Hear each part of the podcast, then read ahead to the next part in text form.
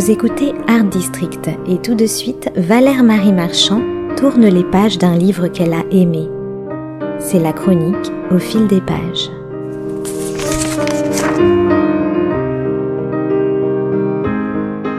Il est des livres qui attendent leur heure et qui se placent délibérément en embuscade afin peut-être de mieux nous surprendre et de nous remettre d'autant plus en question. Tel est le cas d'Anatomie du poète, le nouvel essai que Jean-Michel Molpois a publié récemment aux éditions Corti dans l'incontournable collection En lisant, en écrivant. Une collection qui porte bien son nom et qui ici correspond parfaitement au projet énoncé. Jean-Michel Molpois nous offre en effet ici une réflexion transversale et assez singulière sur la dimension corporelle, voire charnelle d'une œuvre poétique et sur les interactions possibles ou probables entre le corps et l'écrit. Cette approche, qui ne manque pas d'audace, déboulonne d'emblée certains a priori. Oui, le poète a bel et bien un corps, une voix, des mains, des gestes, un souffle, un sens du toucher, une démarche, une appréhension de l'espace-temps qui lui est propre. Oui, cet être étrange et non identifié qu'on appelle le poète n'est pas qu'un pur esprit. Il ne vit pas d'idéal et d'eau fraîche, mais il est comme nous tous, fragile, éphémère, fluctuant, résolument vivant et forcément mortel. Son corps d'encre et de papier a fini par se substituer à son corps premier. Son aura sublimée, auréolée, idolâtrée par des siècles de légendes littéraires, se confond avec la posture de l'homme de lettres. D'où le malentendu qui s'en est suivi durant plusieurs décennies. Il faut dire que l'idée que le poète puisse avoir un corps dérange, puisque la poésie échappe par nature à toute dissection. C'est sur ce contresens que revient Jean-Michel Molpois.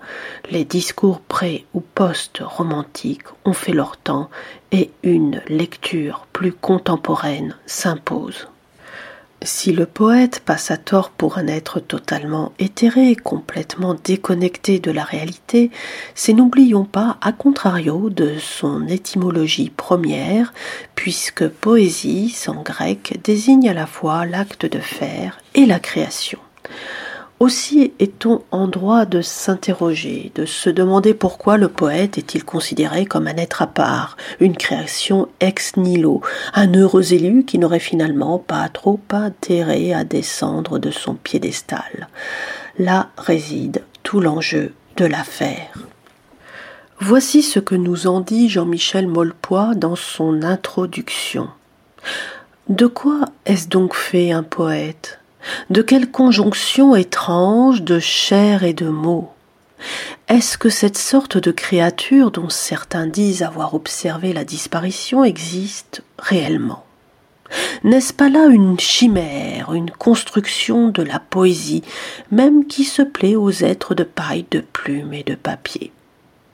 Pour dévider le fil de ces questions, voici déjà longtemps que je songe à esquisser une anatomie du poète au sens ancien du mot tel qu'il fut utilisé en Angleterre en 1621 par Robert Burton dans son Anatomie de la mélancolie, d'analyse méthodique, de mise à nu et en lumière. Je voudrais donc clarifier un peu ce qui entre dans la composition de cette identité singulière et sujette à caution. Poète et de préciser quelques lignes plus loin. En médecine, l'anatomie qui décompose et expose, opère par dissection et suppose la mort du sujet observé. Tel n'est pas le cas de celle-ci, pourtant parfois écrite au scalpel. Il n'est pas question de tuer le poète, mais de montrer quelle sorte de lien sa création entretient avec sa vivante réalité corporelle. Pour mieux appréhender cette réalité, Jean-Michel Molpois nous propose différents itinéraires une cartographie qui commence avec le corps du poète, la main d'écriture, le travail de l'œil, puis vient le temps de s'interroger sur les corrélations, les parentés secrètes entre le pied et le pas. Il est ensuite question du sexe des poètes, de l'anatomie de la voix, des voix étranges qui nous traversent, et des voix prétendument modernes qui ravivent des cendres endormies. Enfin, le lecteur ne terminera pas sa lecture sans faire un pas de côté vers un autre chapitre intitulé Attache et de ses attachements sans oublier ces ultimes embardées où l'auteur traque avec finesse la vie souterraine d'une œuvre en devenir. Ces points de rencontre ont pour titre Le cœur et les cordes, Le monde du désir, Un poète au jardin, Trois anatomistes, Sous le crâne de Victor Hugo, Henri Michaud au fond du puits, et j'en passe, et des meilleurs. Loin de moi l'intention de commenter ce qui n'est pas commentable en soi, ou de cloisonner ce texte qui se suffit amplement à lui-même. Jean-Michel Molpois agit sur les mots à la manière d'un sourcier. Son approche quasiment magnétique leur donne sens et vie avec une clarté, une limpidité, une cohérence, une clairvoyance qui ne peut que nourrir toute réflexion sur la poésie d'hier et d'aujourd'hui. Après tout, rien de mieux que l'art du bref, qu'un haïku, qu'un sonnet ou qu'une ballade en vers libre pour faire éclore l'énigme qui est en nous.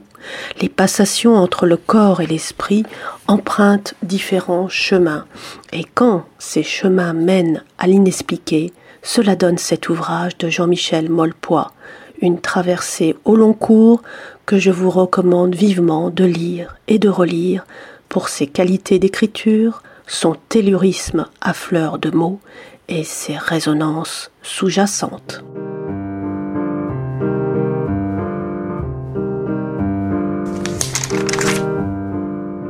C'était Au fil des pages, la chronique littéraire de Valère Marie Marchand sur Art District.